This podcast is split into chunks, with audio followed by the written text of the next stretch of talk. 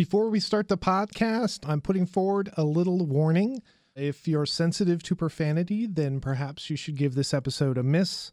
Otherwise, enjoy. It's hard to know anymore what's the important story in the sense that every day it gets the same volume, but it's a new story. And I'm like, well, what am I supposed to pay attention to? Where's the people that you promised us, media, you were going to go find again? Once you realize we didn't cover the people properly. With his endless news cycle of left and right, black and white, what's up, what's down, it's easy to forget what we're supposed to be doing as journalists. I'm Michael O'Connell, and you're listening to It's All Journalism. On the phone with me today is Charlie LeDuff, an American journalist, writer, and media personality. He is best known as a contributor to the 2001 Pulitzer Prize winning New York Times series, How Race is Lived in America. He also is the author of a really great book that I just finished reading, Shit Show The Country's Collapsing and the Ratings Are Great. Welcome to the podcast. Thank you, my friend. Okay, well, first of all, now, are you at American Coney Island right now, or? You mean the the diner where I work? Yeah, or yeah, or is that that's Okay, cool. While you were working at, at this restaurant, you were writing this this book. Tell me a little bit about the book. Well, the book starts in 2013. I'm in Roger Ailes' office, the man that invented Fox News. You know, the he figured he creates some bullshit right wing news because there was a huge audience tired of decades of bullshit left wing news. And uh, I was mm-hmm. working for the local affiliate here in Detroit. I had written a book called Detroit: An American Autopsy, where I posit the question: Is Detroit an outlier or is it the epicenter of the American way of life? You know, Detroit pretty much created the middle class. It was the richest city, et cetera, et cetera, and it collapsed. So what's going on in the country? We wanted to take our camera and, and take a look at real people, not issues. We didn't want to write college papers as articles for the newspaper. We wanted to do something entertaining, amusing, emotional, and true. And so there we went. We went to the Texas border. From the Texas border with the women and children coming over, you look over the Rio and you see shiny new factories. And then you realize those factories came from Flint. And then you go to Flint, where there are no factories hardly anymore, and you realize um, everybody's mixing the water with Kool Aid because it tastes so bad. And then you find out, well, the water's poisoned because a couple contractors, a couple politicians, a couple trade unions want to make some money. And then you go over there to Detroit, to Baltimore, to the campaign trail with Trump, a carpooling with the Grand Dragon from the Ku Klux Klan, the, the Bundy Ranch, the Oregon takeover. We were everywhere. Yeah. And, um, you know, it's kind of a bouncy rock and roll look at it, but I, I think it's smart. It gives you history where you're not being lectured to or you're going to fall asleep in your bed. And I think we captured not a moment, but an epical moment in American life. And I would agree with that. I, I was really, I really enjoyed reading the book. I like the perspective that you were in the trenches, that you weren't particularly surprised about the uh, election results from 2016 because, you know, you were talking to a lot of different people, you were seeing a lot of different things going on in America, a narrative that may not have surfaced elsewhere. I don't know why. That's what we're supposed to do. You're supposed to uh, understand the depths of the pain and the discontent. And if you you didn't realize it, well, all you had to do was look back at Obama, right? Right. He, in a, in a way, ran the same campaign as Trump did, maybe more, mm, let's say, art, you know, not articulate, but refined. But he was running against the same person, and his message was, "It's a corrupt elite establishment that's really not doing much for you." And Trump ran against the same person and in his own bellicose way did the same thing. And if you just look at numbers, 9 million white people that voted for Obama went for Trump, and 4 million black people that voted for Obama saw nothing good and stayed home. And that 13 million, a good portion of that's the Rust Belt that delivered it. So, you know, ignore regular people and their daily lives at your own risk, media. Yeah, you know, I like the fact, and you sort of alluded to it. You you really were kind of everywhere during that that period. Not the election, not just the election, but before the election. You know, going going to the border, going to Ferguson, and sort of taking the pulse of, of what was going on in America. You know, was that what you set out to do, or was this just sort of something that developed? That's what we set out to do. What is going on in America? And you know, I mean, the way we did it. Look, I want to have a little bit of the daring do and a little bit of fun, dare I say. So when we're at the border and the women and children are being, you know, smuggled in by jet ski. Jet ski. Think Yeah. about this. Many years ago, I crossed the border with a group of Mexicans, you know, coming to the United States. Took three days walking through the desert. Now we're doing jet skis. Amazing. So I'm I'm watching the stories and reading about the stories from the border, but I, I have actually never saw the border. So what do we do? I put on a speedo with USA tattooed across the ass. I blow up a yellow rubber kayak, put on a straw hat, and I'm paddling around in the smuggling route, just to like a tourist, just to fuck with them, just to see what kind of reaction I'm gonna elicit, and um, it's almost absurdity. In fact, it was absurdity. The whole thing's absurd, and that was the way we approached it to get into the, you know, the nitty gritty, the law, the what what the what the Mexican government's doing, what NAFTA was all about. But you know, in this new era, there's two rules. Number one, get it right. It cannot be supplanted by anything. It's the cardinal rule. But number two, you must be interesting because there's so much static and noise out there. You know, you have to carve out a space for yourself and you know the the, the videos and, and the and the writings we were doing were really really quite popular Right. You you began. You know, we say you say you started out in Ailes' office. You were actually supplying content not so much for Fox News, but for the the Fox affiliates. Is that right? yes where the regular people reside you know not the partisans just you know ma and pa you know just have the tv on dinners there we just wanted to talk to not in a nonpartisan way you know, to everyday America about their lives. We were communicating with my family, my my actual family, probably your actual family, Mm-hmm. you know, and we want our stuff to be talked about around the dinner table. And you know, like uh, you know, on Reddit and Independent Journal Review and Vice, you know, we we this is the audit. We wanted everybody. I don't I don't care where you reside. World Star Hip Hop, you know what I mean? So I'm just looking to talk to my fellow Americans. I'm not really looking for the, you know, elite media set. I spent a lot of years in that, and uh, th- you know, there's a reason I, what I did with my life. I just wanted to go someplace else. And to me, like what, you know, when Trump does arrive on the scene, and I don't know where he got that because he lives in a, you know, a brass penthouse on Fifth Avenue, Right. where he understood it. But I knew what he was doing. It was like he was creating a shit show. And he did, and you know he did, and everybody listening knows he did. He played the media like like a fiddle. They loved his bombacity, his his you know his massaging of the truth, he his put downs because it was ratings and it was it was fresh. It it was new to the most boring reality show of them all, which is the endless political cycle for the presidential election, the whole run up. So I knew what he was doing. So about two, three weeks into it, I stood up at a press conference and said, uh, you know, I think he could win. and he thought I was the greatest thing. He's he swelled like a thirsty sponge. I think I wrote. And then I said, but I don't think you're saying it right. You know, you don't want to start a race war here. So one, I, I brought my resume. You know, trying to get a couple minutes in your car, and if you're thinking about vice presidential material, and he says, "What? You want to be vice president?" I said, "Yeah, sure. Why not?" To which everybody laughs. It's the only time I heard, Right. you know, Trump in the media laugh. And the point is, he was just a prop in what we were doing. Because what we were doing was trying to bring America to Americans.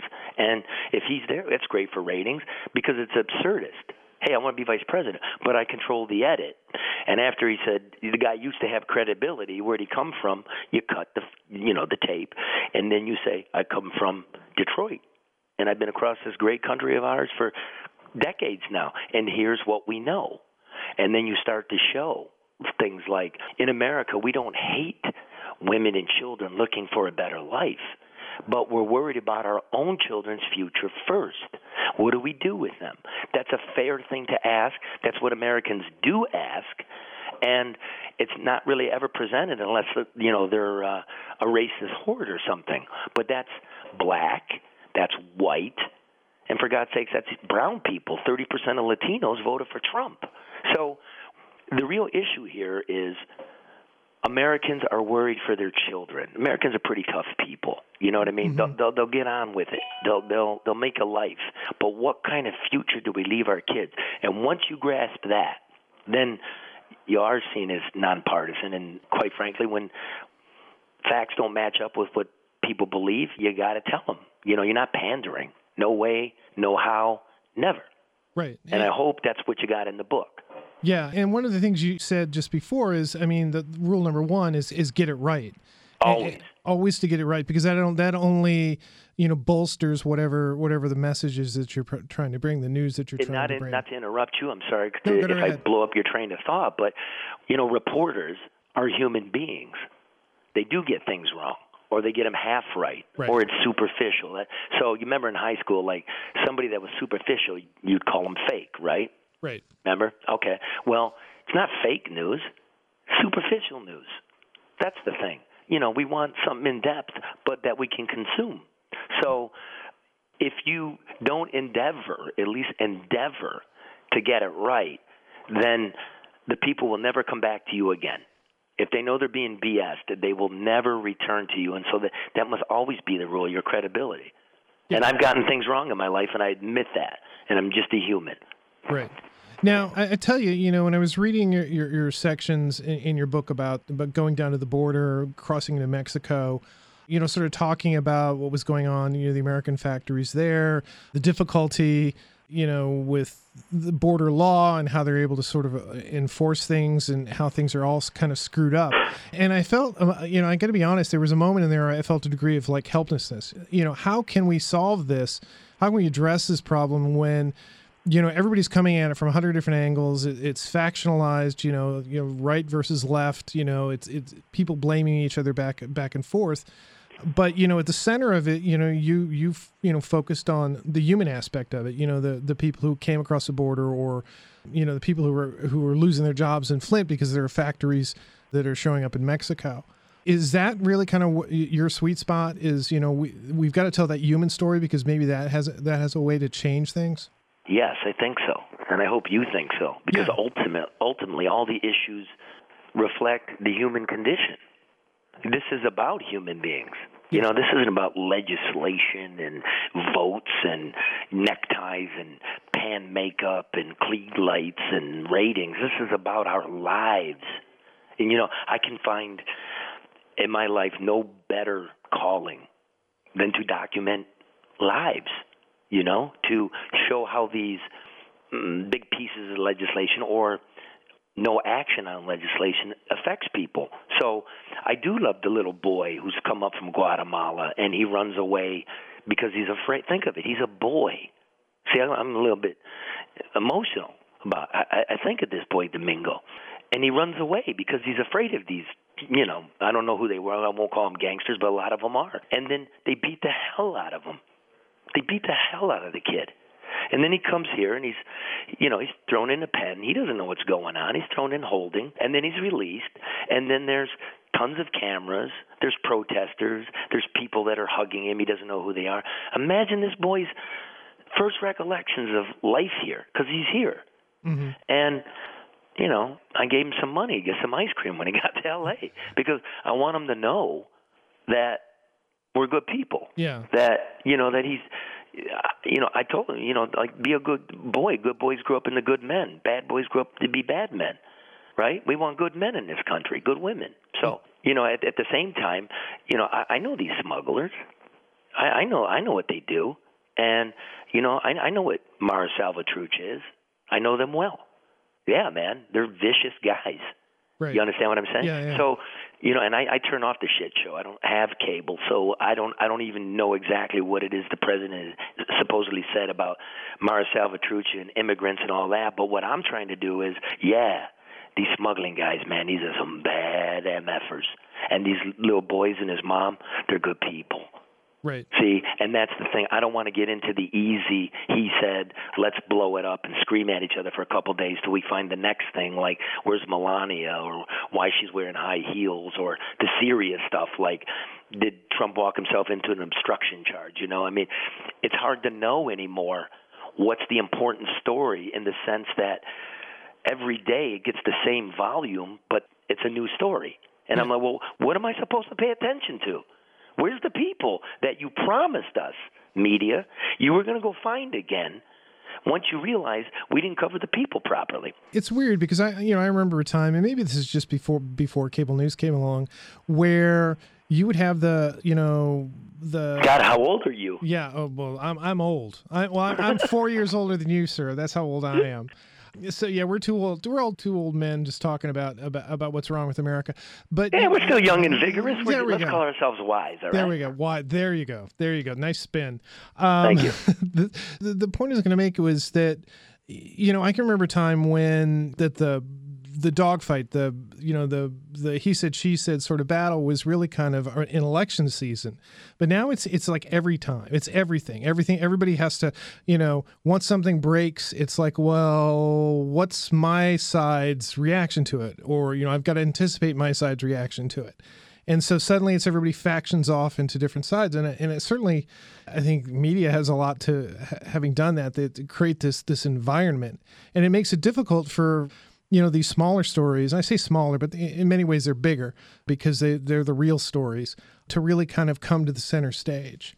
Yeah, that's just true. You know, I was just thinking as you're speaking, I'm like, you know, it's a journalism podcast, so let, I guess we're going to focus on that. But I want everybody to know, you know, journalism and, and my look at it and my thoughts about it is a, a part of the book, and it's Yeah. a serious part of the book. But you know, it's not a journalism book; it's a book Right. about America. But having said that, you're right, and I'm reminded that you know, 60% of America is an independent. It Right. all depends on the issue, doesn't it?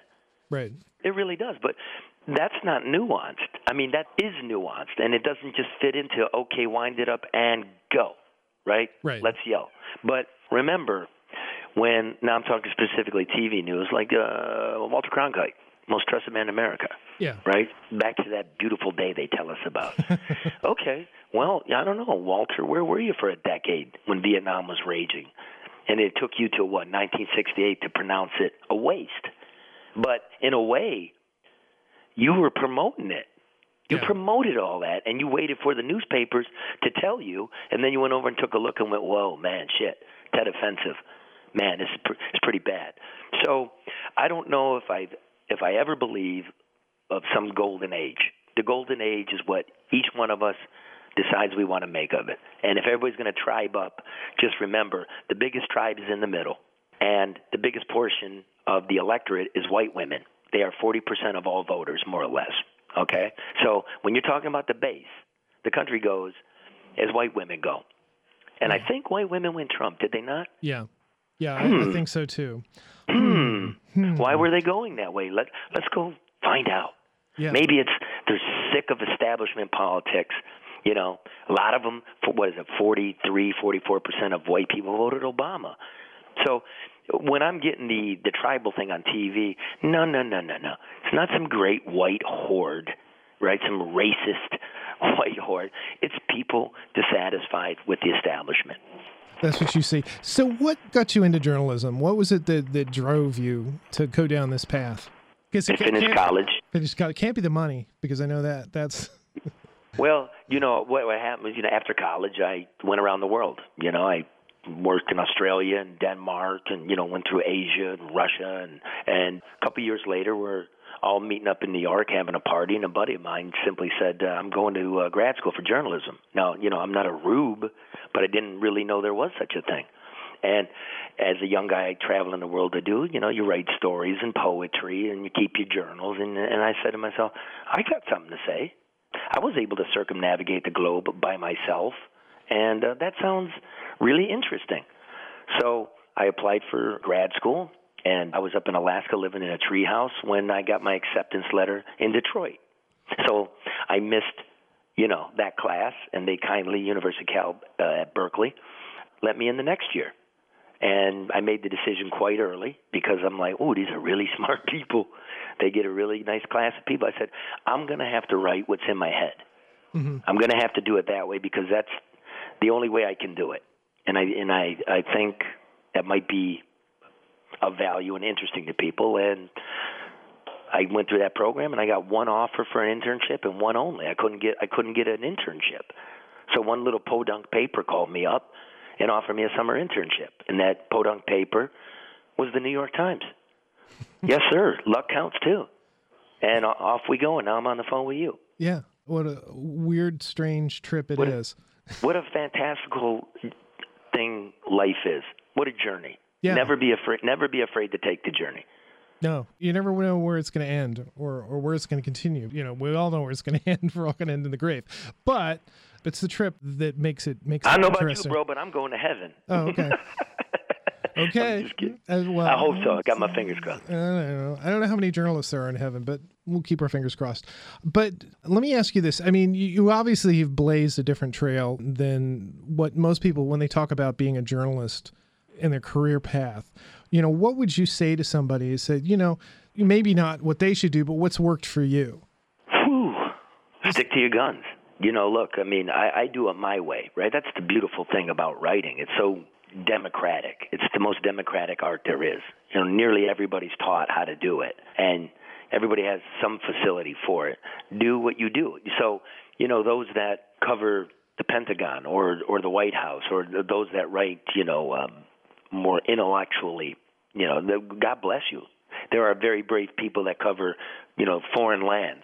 They're quite quite excellent. Me, I've just decided that my interest and the majority of what I will do is America. You know, this Rome. I want to be an expert here. I, I, I just love being around people. I, I love it.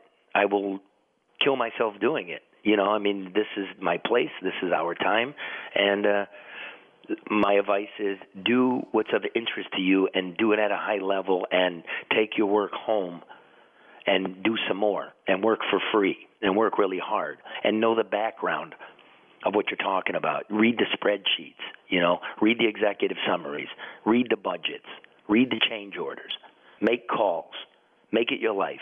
Because if you don't feel it as a way of life, it's not for you.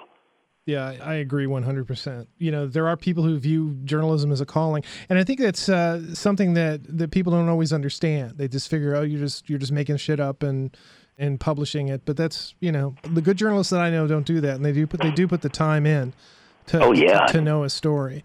So, tell me about Detroit. You know, you, Detroit is is so much in in your writing. eh, You know, obviously, you know this is where you live. You know, what is it that you touched on at the very beginning? Uh, you know, maybe this is the you know the precursor to what America is. What is it about Detroit, the spirit of Detroit, that that kind of appeals to you? Well, it's my home. It's my home, and this is where I I learned everything. Not everything, but this is this is my base. And so I do look at it through this lens, and I think it's important to let the reader or the audience know that.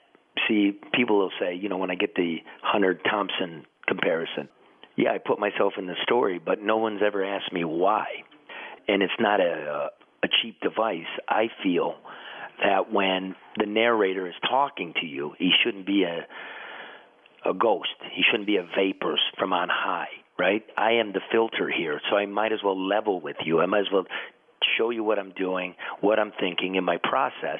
That way you can judge better because nothing is objective in the human experience. Everything is subjective. Numbers are even spun. You know what I mean?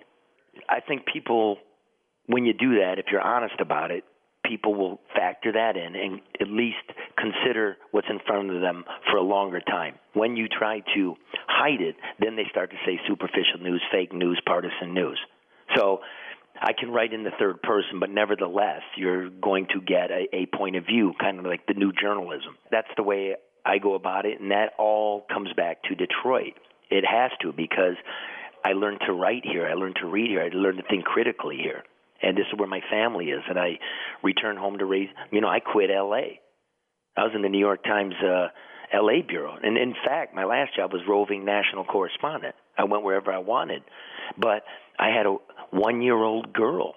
Yeah. My only child, and I, I said, "Well, where's she going to be from?" And no disrespect to L.A. because I love it, I love it dearly. But she needs to be from someplace. She needs some family. She needs some grandmothering. She needs cousins. And so this is where I'm from, and this is where she's going to be from. You said at the beginning of that that, that you know people might you know, might not know why you're in there, but I, to me it was very evident why you're a part of your stories. Your presence is part of your voice, and, and you kind of touch on that. That the fact that you're all in with the story that you're covering, you know, your interaction with the people helps to sort of ground what you're covering. And so you being there is kind of important to the way you write. So I mean that's what I, I really took away from it. And, and before we started, I was you know I was the guy who compared you to to Hunter Thompson. You know his campaign coverage. There's a lot of that in this book. Not the goofy you know drugged out Hunter Thompson, but the Hunter Thompson who was a critical thinker who could see that there were many sides to a problem, who didn't let anybody off the hook because we're all kind of in this together and we're all kind of to blame for what's going on here. I think so. And you know, I mean, you're talking about Fear and Loathing on the campaign trail. Yeah. That's, I think, his masterpiece, quite frankly. Yeah. It's a shame that so many people think of him in these sort of cartoon turns, but forget what a really good journalist he was. That's true. And, you know, I mean, it's, I don't mind the comparison, you know, because he's somebody of note, right? And he's, Yeah. he's, well, thank you very much for even considering no, me no. to be anything here, but you know what I mean? But he and I are different. I try to be a little more, no, I don't know. I'll leave it at that. We'll you know, leave it at that. God, bless the guy. yeah, you know? you're, you're not your back. Uh, you're not your He's a titan. He's a titan. There you are. You But I love Gay Talese and and Joan Didion and Tom Wolfe. You know those guys. Clay Felker was a mentor of mine. You know the the editor of all that, the editor of the New Journalism.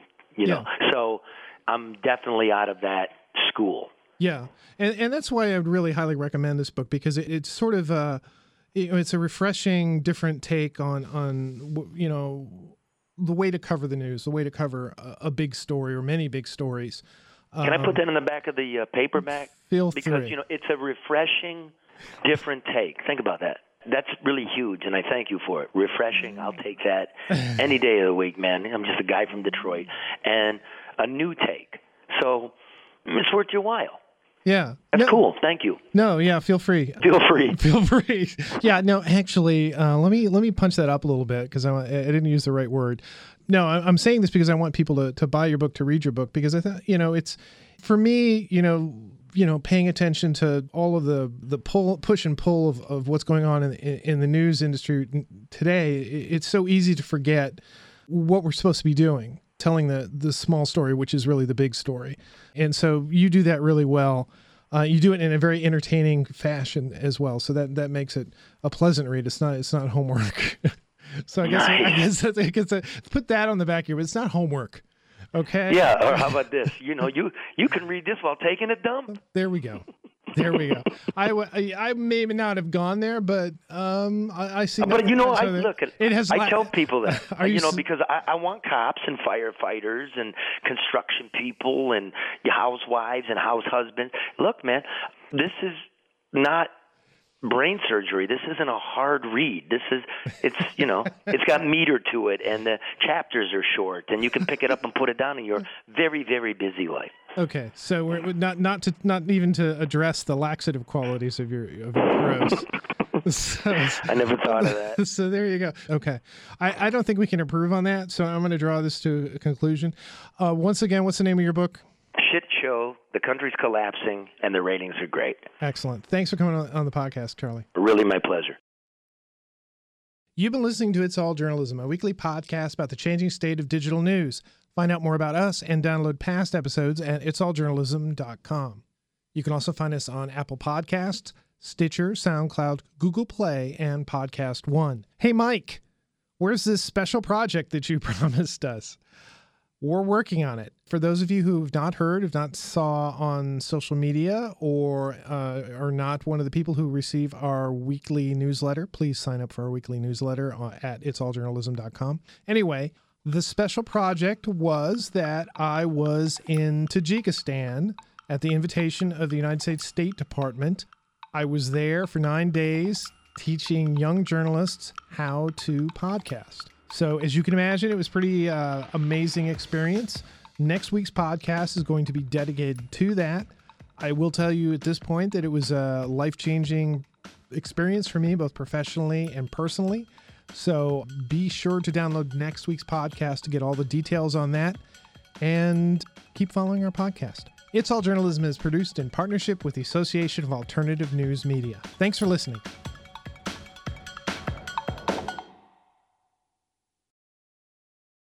What's Working in Washington podcast with your host, Jonathan Aberman. We share this region's innovative, entrepreneurial, and creative spirit. This podcast tells impressive stories of passion and spunk taking place here in the D.C. region. It illustrates how the nation's capital is anything but the stuffy, bureaucratic, politics only reputation it tries to shed. The What's Working in Washington podcast. Find it on iTunes, the Podcast One app, podcastone.com, or at WTOP.com. Search Podcast DC.